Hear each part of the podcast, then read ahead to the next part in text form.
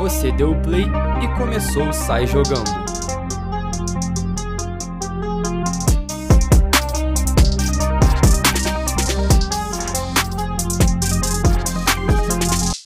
É um episódio muito especial para mim, porque eu tô tentando essa entrevista há muito tempo com meu parceiro João Guilherme. Ele vai se apresentar aí para vocês, mas já de antemão quero agradecer a tua presença, João. Muito bom poder falar com você. E é isso, se apresenta aí pra galera, o que, que você faz, pra gente começar a nossa entrevista. Hoje um tom mais sério aqui no meu podcast. E aí, João?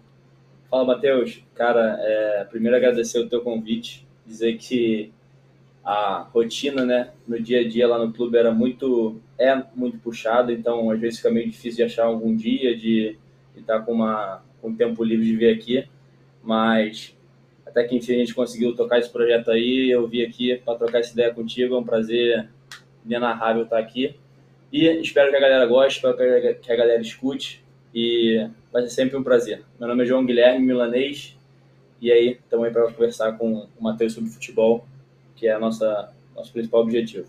É isso, João que é auxiliar técnico né, do Sub-20 do Fluminense. Isso, então, tá eu, eu era do Sub-20, né, auxiliar número 2 do Sub-20. O auxiliar número 2, para quem não entende muito a função, é um cara que fica mais com os não relacionados do que fica no banco, né? O auxiliar número 1 um é o cara que se reporta diretamente ao treinador nos dias de jogos. Porém, em dias de treino, essa separação não é, não é tão, pelo menos não foi, né? Na gestão do Eduardo Oliveira no Sub-20, tinha o Alexandre Lopes também como auxiliar número 1 um, e eu como auxiliar número 2, né? Foi o meu primeiro cargo. Não tinha essa divisão tão, tão bem consolidada assim. Eu era um auxiliar como Alexandre, somente nos dias de jogos ele, ele ia para o banco e eu ficava na arquibancada, ou quando era viagem, ficava com os não relacionados em Xerém dando treino. Hoje, né? Na verdade, metade do, da temporada passada, né, em julho de mais ou menos, eu, eu passo a ser auxiliar número 1 sub-17, né? Tem algumas trocas no clube e o clube entende que é importante para minha carreira e para a carreira de outros funcionários do clube darem uma rodada, né? E aí eu passo a ser auxiliar número 1 do sub-17 junto juntamente ao Laroca, né? Caso Laroca, a gente reveza no banco e função que eu me encontro até hoje. Bom, então maneira aí já para a galera conhecer um pouco do trabalho do João. Mas vamos voltar um pouquinho no tempo, para quem não sabe, eu e o João a gente já tem uma amizade aí de longa data, a gente fez escolinha de futebol junto, acho que uns 6, 5 anos, 7. Por aí, por aí. Então, acompanho já o João tem um tempo. Eu queria que você comentasse aí pra galera como que essa tua história no Fluminense lá em Xerém começou, sempre foi um dos seus objetivos de carreira. Conta um pouco pra galera aí do, do teu começo no futebol. Então, como o Matheus trouxe aqui, né, é, como a maioria dos brasileiros, a gente sempre é apaixonado por futebol, jogando futebol desde muito pequeno. E eu tive o prazer de conhecer o Matheus numa das escolinhas aqui perto da nossa casa do, do Guerreirinhos, né? Flu Freguesia. E desde muito pequeno ali, né? É, jogando junto, convivendo junto. E eu sempre tive, comecei a desenvolver um sonho em mim de tentar uma carreira profissional, né? Nosso treinador na época era o Lindolfo Melo, que hoje também faz parte do quadro de funcionários do Fluminense. E depois de então a gente sempre manteve contato, sempre teve uma relação muito muito próxima, né? É, frequentei a casa do Matheus um tempo, ele também foi à minha casa algumas vezes. E, e isso tudo deu no que está dando hoje da nossa amizade. E seguindo do, do ponto do Lindolfo, né? Eu tentei jogar, né? Tentei jogar no Boa Vista, um clube aqui do Rio, tentei jogar no Nova Iguaçu, também outro clube aqui da Baixada Fluminense. Não tive grande destaque como atleta, né? Não tive grande destaque e tomei a decisão de, no ano de 2017, né? Era o meu ano de vestibular, terceiro ano do ensino médio. É, em julho também desistir do futebol e tentar estudar para passar para um vestibular, né? E passando para o vestibular, eu logo consegui um estágio no Boa Vista, né? Que era o clube que eu que eu, que eu tentei é, me virar profissional em algum momento da minha carreira, da minha curta carreira. Né? e com a boa relação que tinha com os profissionais que lá estão até hoje, eu consegui esse estágio, né? Que eu fiquei seis meses. E depois desse estágio de seis meses, pintou Isso uns... já na faculdade? Isso eu já na faculdade. Na época era o UERJ, né? Na época era o UERJ.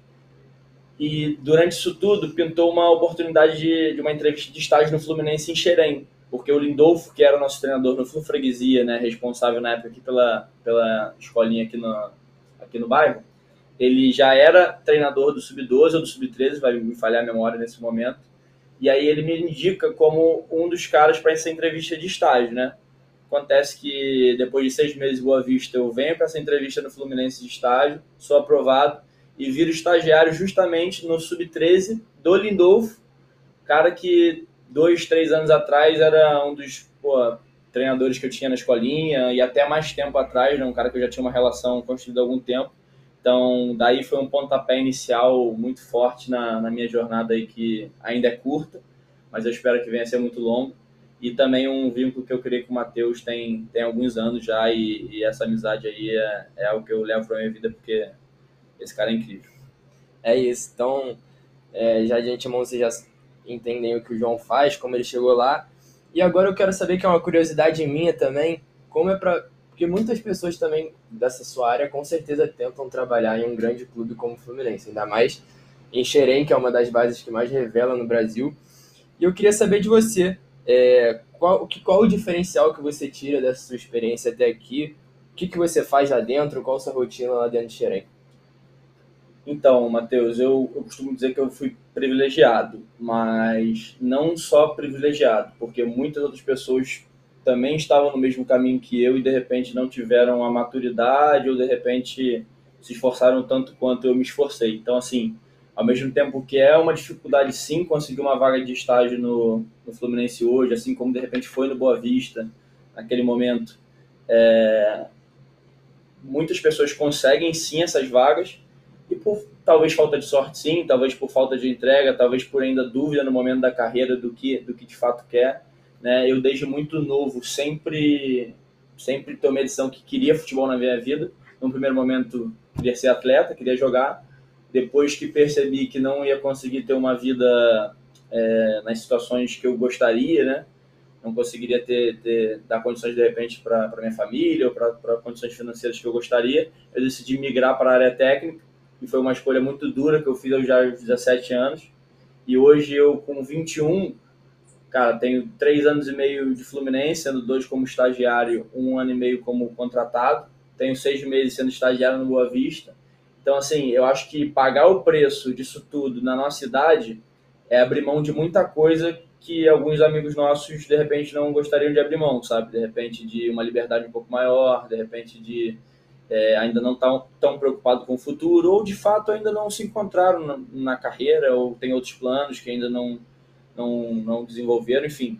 É, é, é complexo dizer isso tudo, mas sem dúvida, é, ir para o Fluminense com 18 anos de idade e ter a oportunidade de aprender com a quantidade de profissionais de qualidade que lá se encontra e, e, vivenciar tudo que o Fluminense me deu a oportunidade de vivenciar, sem dúvida nenhuma, isso foi fundamental para hoje eu, eu conseguir tá no nível que eu estou, que não é alto, mas que eu, que eu considero um bom nível e assim é, na idade que estou, principalmente, né? Eu, obviamente não estou querendo me comparar a ninguém, a ninguém de que eu tenha referência ou a ninguém que, que lá está, mas sim a mim mesmo. Hoje eu posso dizer que eu estou muito melhor do que há um ano atrás, do que há dois anos atrás, e isso que é importante para mim.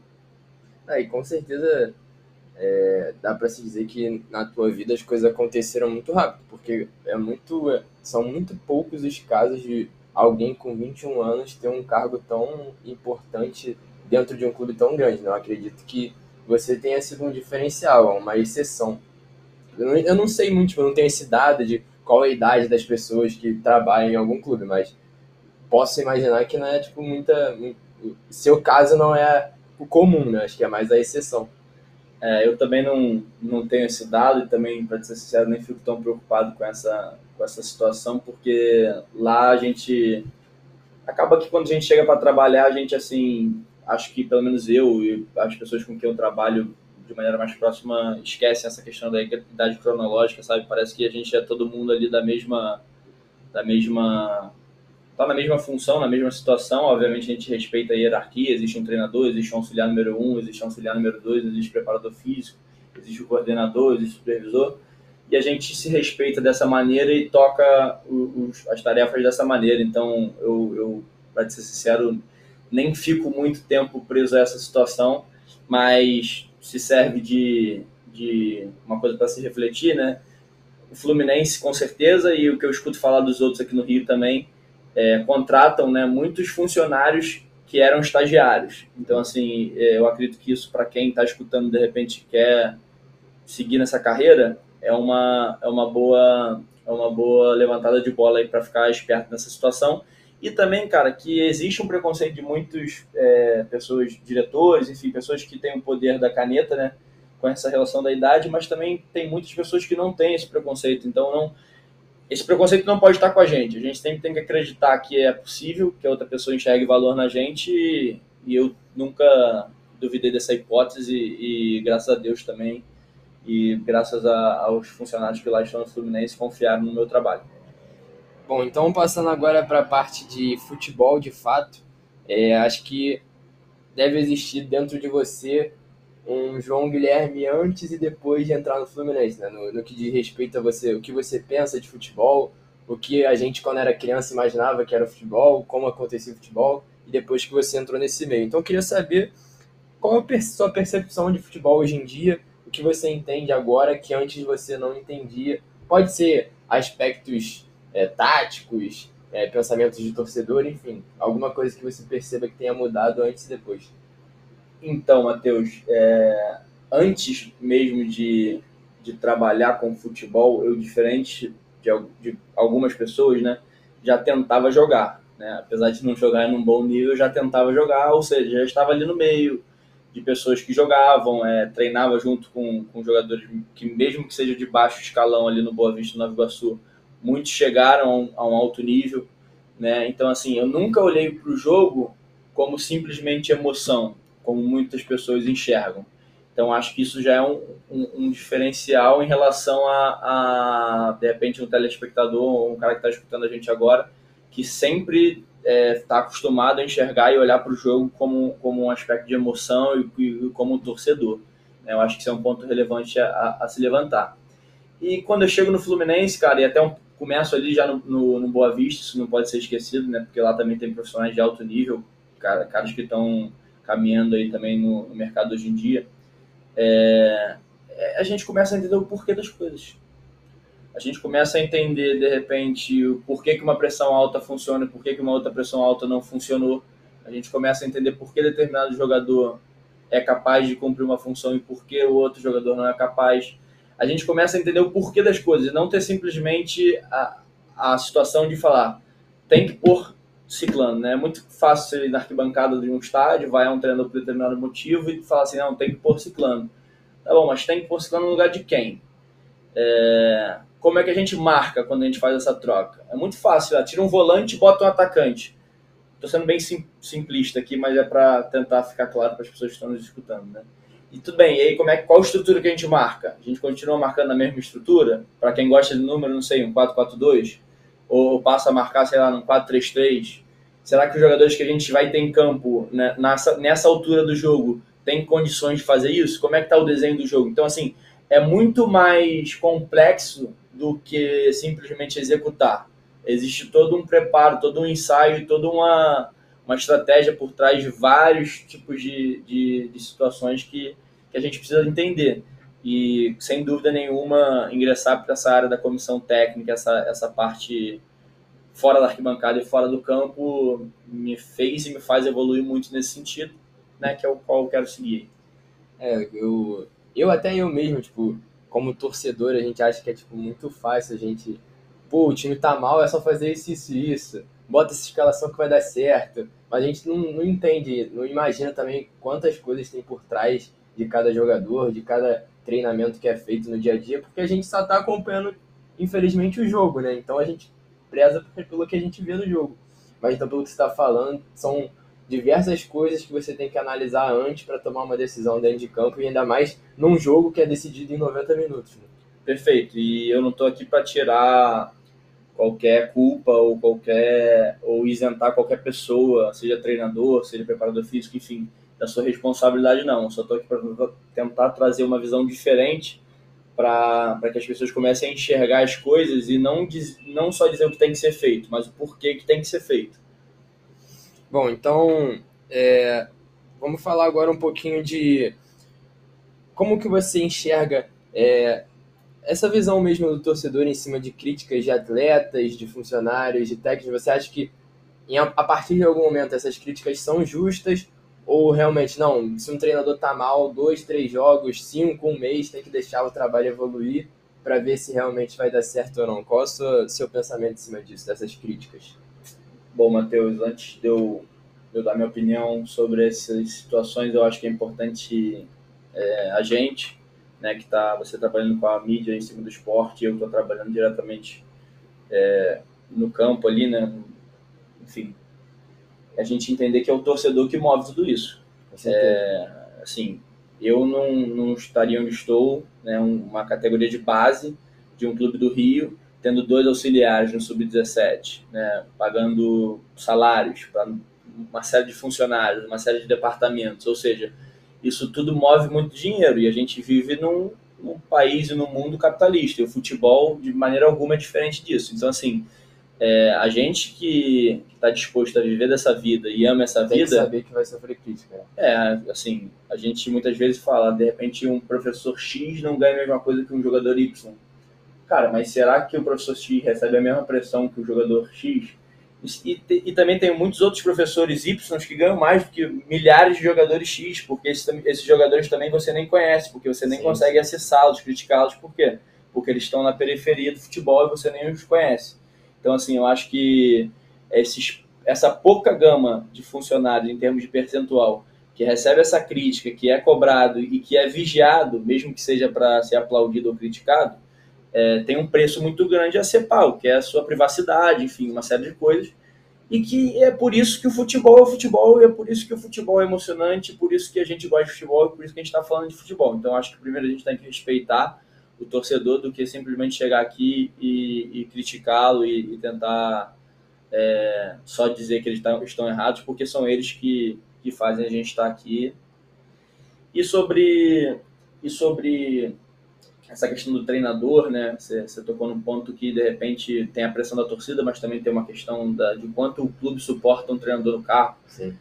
Eu, particularmente, acredito que um clube hoje em dia, né, como a gente já vê uma série de, de reportagens ou de entrevistas aí no Brasil e no mundo, o clube quando contrata um, um profissional, ele está contratando um projeto, né? Ou seja, ele de repente fez uma entrevista com vários profissionais ou só com esse, já acertou de primeira, mas enfim, ele está comprando um cara que vai tocar um projeto para ele, porque o, o, o, futebol é muito mais do que interesse do treinador, tem o interesse do clube por trás. Então, ou seja, Será que para um clube Y é importante é, que o treinador chegue com a ideia dele e que comece a não colocar, de repente, alguns ativos do clube? O que, que são ativos do clube? São, de repente, jogadores que têm valor de mercado. De repente, para esse determinado clube, é importante que esses jogadores joguem uma determinada minutagem para que sejam vendidos e atinjam o orçamento do clube. Então, é, é, é, um combinado de ideias, ou seja, é um projeto que um, que um, que um clube firma com uma pessoa para que seja desenvolvido um trabalho com que determinados objetivos sejam cumpridos. Para mim não faz nenhum sentido, depois de três jogos é, com resultado negativo ou com alguma situação, tudo isso vir por água abaixo, sabe? Se foi é criado um vínculo onde a pessoa, onde ambas as partes acreditam que possa dar frutos por várias questões, eu acho que pode se dar um tempo maior para que seja desenvolvido esse trabalho. E, enfim, é, muitas vezes não é isso que a gente vê. Não só pelo resultado, mas por vários motivos relacionamento, enfim. É, e aí não, não, cabe a mim falar de cada caso, porque cada caso é um caso. Mas acho que esses dois pontos são importantes a gente levantar. Bom, então, passando agora para uma parte mais de dentro do clube mesmo, é, eu queria saber de você quais são os principais conceitos implementados na realidade, na metodologia de Xerém, com os jogadores, é, muito se fala desse DNA tricolor, né? Por que, que o Fluminense revela tantos jogadores de qualidade? É, tem algo diferente mesmo na água de Xerém? Bom, Matheus, essa é uma, uma pergunta que muitas pessoas têm feito nos últimos anos, né? Obviamente não para mim, mas para muitos profissionais que, que, lá, que lá estão, né? Saiu até algumas matérias recentemente. Mas, enfim, é, a gente poderia ficar falando aqui muitas e muitas horas sobre o DNA tricolor, né, que é a metodologia do clube. Mas, de maneira bem resumida e que eu acho que, que pode, pode servir de positivo aqui para nossa conversa, é a seguinte, cara. É um olhar muito humano a pessoa que joga futebol, né? Para a pessoa que lá está, atleta, é um olhar muito humano, ou seja, a gente acredita muito nos valores que a gente preza é, no nosso dia a dia, nossa maneira de ser e estar lá no clube, para que a gente consiga desenvolver um trabalho de excelência. E essa pessoa, né, esse indivíduo que está jogador de futebol, ele possa vir a ser um jogador de futebol ainda melhor e, caso não consiga ser um jogador de futebol, que ele venha a ser uma pessoa de excelência, sabe? Uma pessoa muito boa e consiga desempenhar todas as suas funções, seja lá quais elas for, de maneira exemplar. Nossos valores são comprometimento, criatividade, respeito, espírito de equipe e meritocracia. Né? Acho que cada palavra já, já tem o seu conceito bem enraizado pelas pessoas por si só, não vou ficar aqui explicando cada uma, mas do sub-9 ao sub-20 ao sub a gente, a gente tem essas ideias, nas sessões de treino a gente deixa isso de maneira bem prática, a gente não, a gente tem uma metodologia muito para prática, né? O que, o que muitas pessoas dizem fora, o que muitas é, se escuta-se muito é que às vezes a gente tem uma, de repente uma coisa anotada, de repente tem alguns conceitos, tem algumas estratégias, mas que de fato não, não, não estão disseminadas na prática. Né? E não é o que acontece lá no Fluminense, a gente consegue de uns anos para cá ver claramente o que a metodologia faz e sempre fez, né? Porque os dois irmãos, Eduardo Oliveira, que hoje é o treinador da Casa do Cuiabá, e o Guilherme Torres, que se encontra no Sub-20 Fluminense, foram os responsáveis por escrever esse documento em 2017, né? Foram contratados para isso, junto aos profissionais que lá estavam, né? Foi uma construção coletiva e que ela vem se atualizando a cada ano, a cada semestre, enfim, a gente faz reuniões periódicas para que não fique desatualizado. E o que eles fizeram naquele momento foram algumas entrevistas com os profissionais que já foram do clube, que ainda estavam no clube, para construir algo que era do Fluminense e deixar registrado, porque muito se tinha, mas assim, era muito no subconsciente de cada um, muito eh, os conhecimentos estavam ainda nos indivíduos e, e a gente e eles entenderam naquele momento, eu ainda não estava no clube, né?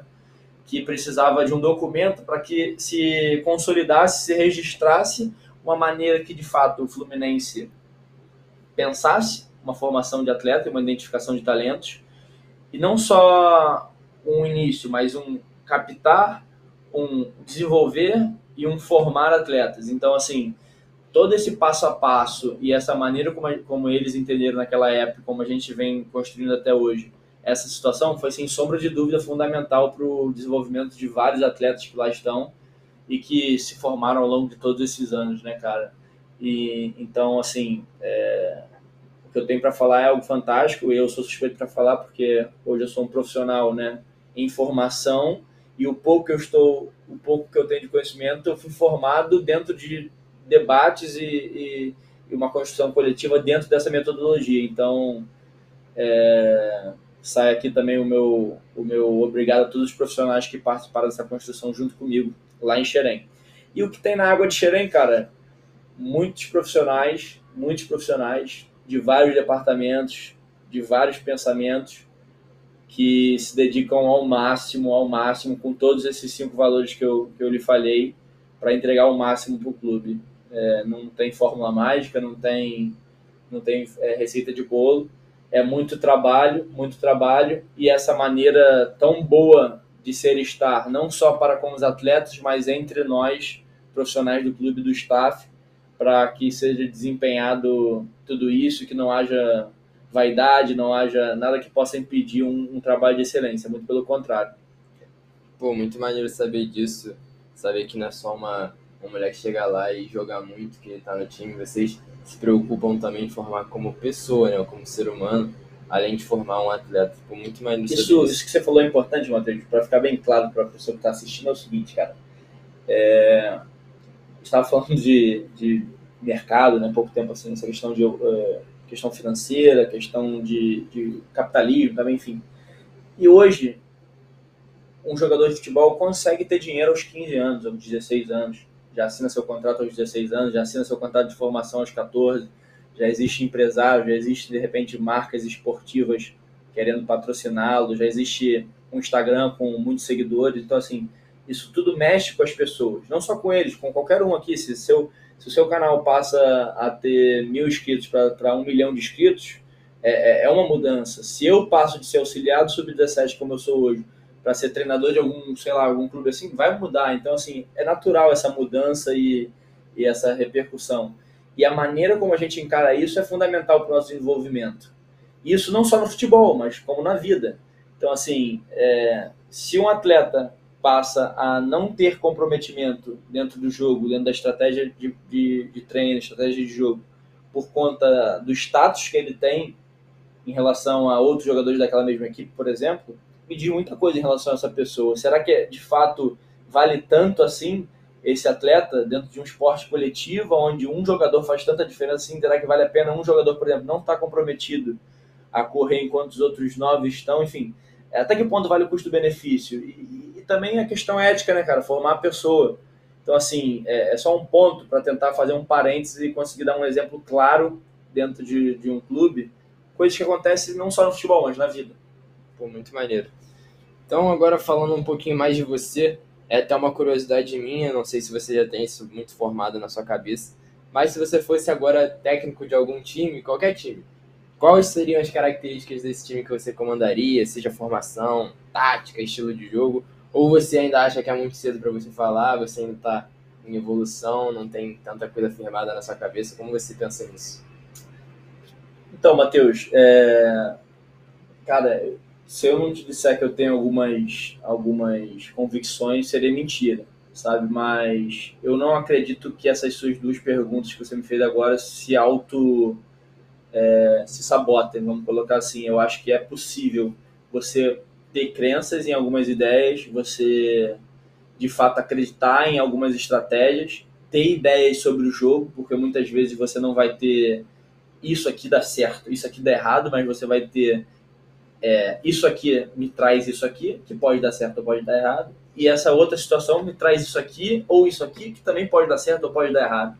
Então, assim, é complexo nesse ponto falar, mas eu sim tenho algumas convicções, né, ao longo desses três anos e meio no Fluminense seis meses no Boa Vista, eu tenho as minhas convicções sim, que mudam de tempos em tempos não mudam com tanta frequência, mas de repente se, se enriquecem cada vez mais, ou de repente eu tiro uma e percebo que de repente outra é mais relevante, ou só adquiro conhecimento para o meu banco, banco de dados. Por quê?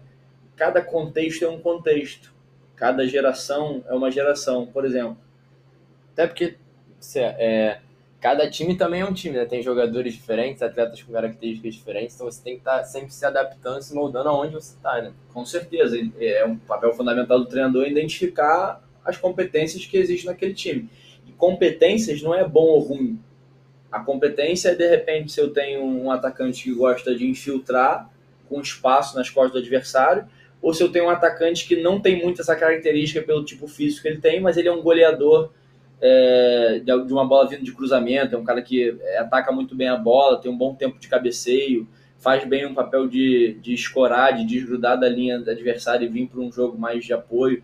Enfim, identificar isso, não é, rotulando eles como bom ou ruim, mas como diferente, e entender de como esses 11 indivíduos que estão jogando ali ao mesmo tempo contra outros 11 indivíduos do time adversário, eu posso ter mais vantagem no jogo. Agora, não é identificar e entender um só sistema e um só modelo como ideal. É perceber o jogo como um todo e entender como eu posso ter vantagem em relação ao meu adversário, né?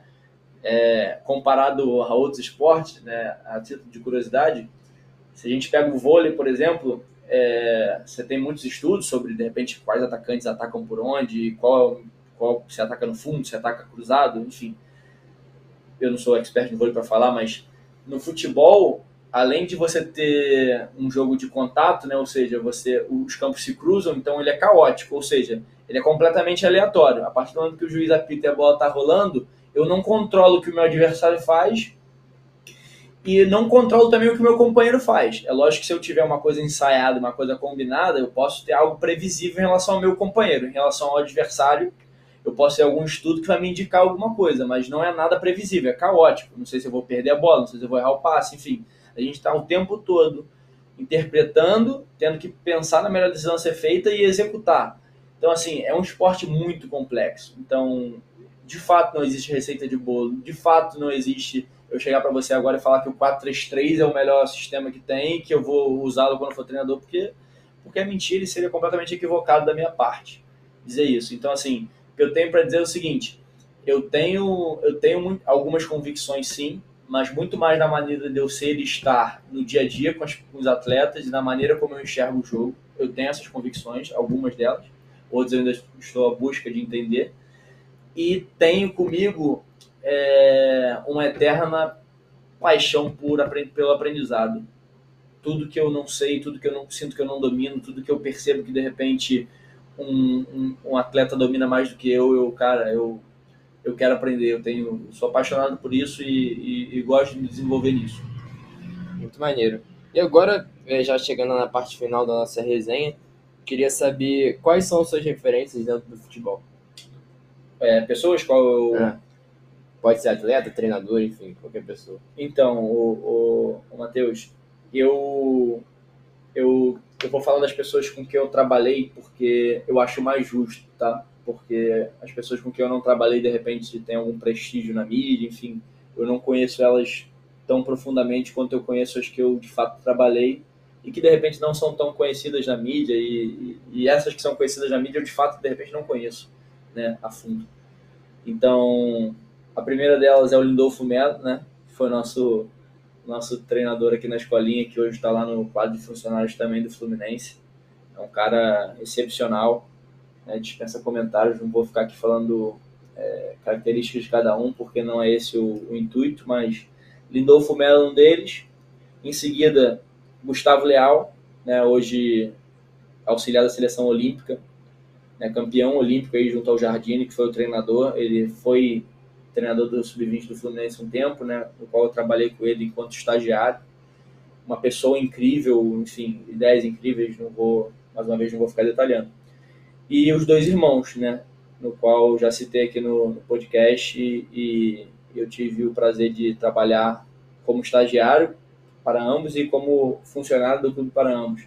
Então hoje o Eduardo, que está no Cuiabá, né, como treinador da casa lá, e o Guilherme, que hoje se encontra no sub-20 do Fluminense, são caras que sem dúvida pô, agregaram muita, muito valor à minha formação e, e esses quatro aí eu tenho, eu tenho, tenho muita coisa a, a agradecê-los, porque sem dúvida esses caras, assim como outros que eu não vou citar aqui porque eu poderia ficar o dia inteiro citando, mas esses de fato contribuíram demais para minha formação. Bom, então acho que agora a última questão da nossa resenha. É, a gente também estava conversando aqui em off que você acompanhou diversos jogadores que foram da base e agora estão no profissional ou foram no profissional e já até mesmo foram vendidos, como André Martinelli, Gabriel Teixeira, Luiz Henrique, Kaique, que já foi vendido, Matheus Martins, Arthur, né, que muitos, muitos falam que é uma das maiores joias do Fluminense, que ainda não está no profissional. É, Calegari também, enfim. Desde a base, eles, você já enxergava eles de forma diferente, eles já se destacavam. Como é que foi o processo deles até chegar no profissional? É, vale ressaltar que muitos desses eu trabalhei como estagiário ainda, né? É, Martinelli, mas se bem que o Martinelli ainda descia alguns jogos ali, dando no Sub-23, eu já estava contratado, mas enfim. Muitos da geração 2001, eu era estagiário no Sub-17, passei estagiário no Sub-20 logo em seguida. No caso do Marcos Paulo, JP, enfim, muitos subiram antes de eu ser contratado e outros eu tive a oportunidade de trabalhar já como no quadro de funcionários. Cara, alguns sim, com muito destaque, é, desde muito novo, né? outros nem tanto, outros eram bons jogadores, outros nem conhecidos eram, a gente, até mesmo dentro do clube, tinha algumas dúvidas do potencial que poderia se ter em alguns desses. Né? É, vale até a pena a entrevista do Gabriel Teixeira há pouco tempo para a Flu TV, dizendo que ele era reserva nesse time 2001, né, com Marcos Paulo, JP, Wallace, enfim, todo, todo o resto de jogadores que vocês já conhecem, e que ele virou a chave em termos de comportamento, aproveitou as oportunidades que teve e num ano brilhante de sub-20 foi promovido ao, à categoria profissional. Então, assim, não, não todos, nem todos eram destaques o tempo todo, mas em algum momento eles tiveram a oportunidade de, de se destacar e lá fizeram, e lá estavam prontos para desempenhar tal nível. E em termos de próximos, próximos talentos assim a serem revelados, o que eu tenho para dizer é o seguinte, cara. Xerém tem muitos jogadores e muitos jogadores de qualidade alguns ainda não despertaram todo o talento que têm, outros já, estão, já estão no nível muito alto. A grande questão é o quanto eles vão conseguir desempenhar esses valores para demonstrar desempenho e performance em campo, porque todos eles vão ter muita oportunidade nesse ano de 2022 de, de aparecer. Então, assim, é, muito mais do que eu ficar apontando aqui para você, jogador X, jogador Y, jogador esse ano vai mostrar, porque eles, todos eles vão ter muitas oportunidades de, de aparecer no cenário nacional, seja em Copa do Brasil Sub-17, Sub-20, Brasileiro, Campeonato Carioca, to, torneio internacional, o que é uma grande oportunidade para cada um mostrar o seu valor e de fato se consolidar para quem já, já tem alguma, algum destaque, algum prestígio na mídia e no clube, e para outros também aparecerem e se desenvolverem e mostrarem o, o seu futebol. E então, assim, o que eu tenho para dizer é que lá tem muitos bons jogadores sim, e que tem tudo para que esse ano aí se desenvolvam muitos jogadores e que a gente consiga promover o sub-20 bons jogadores e promover a categoria profissional, consequentemente, é, outros bons jogadores e continue com esse ciclo positivo que Xerém tem tido nos últimos anos. Bom, então gostaria de agradecer aqui a participação do João, com essa aula que vocês tiveram aí de humildade, tá conhecimento, tá futebol, enfim. O João é um moleque ser humano sensacional e, pô, com certeza foi um dos episódios com mais conteúdo aqui do Sai Jogando. Então, gratidão total ao João por ter topado essa entrevista. É, e é isso, João. Muito obrigado e sinta-se convidado novamente para aparecer outras vezes aqui. Sempre que, que possível eu vou estar, tá, vou estar tá junto ao Matheus. É, serve de aprendizado também para mim. Né, vir aqui falar um pouco da minha rotina, do que eu faço, do que eu vivenciei é importante para mim também como treinador, também como auxiliar, vir aqui e falar com vocês sobre isso. Agradeço demais aí ao, ao Matheus pelo convite e tomara que vocês gostem do conteúdo. Forte abraço. É isso, galera. Continue acompanhando o Sai Jogando. Até mais. Valeu!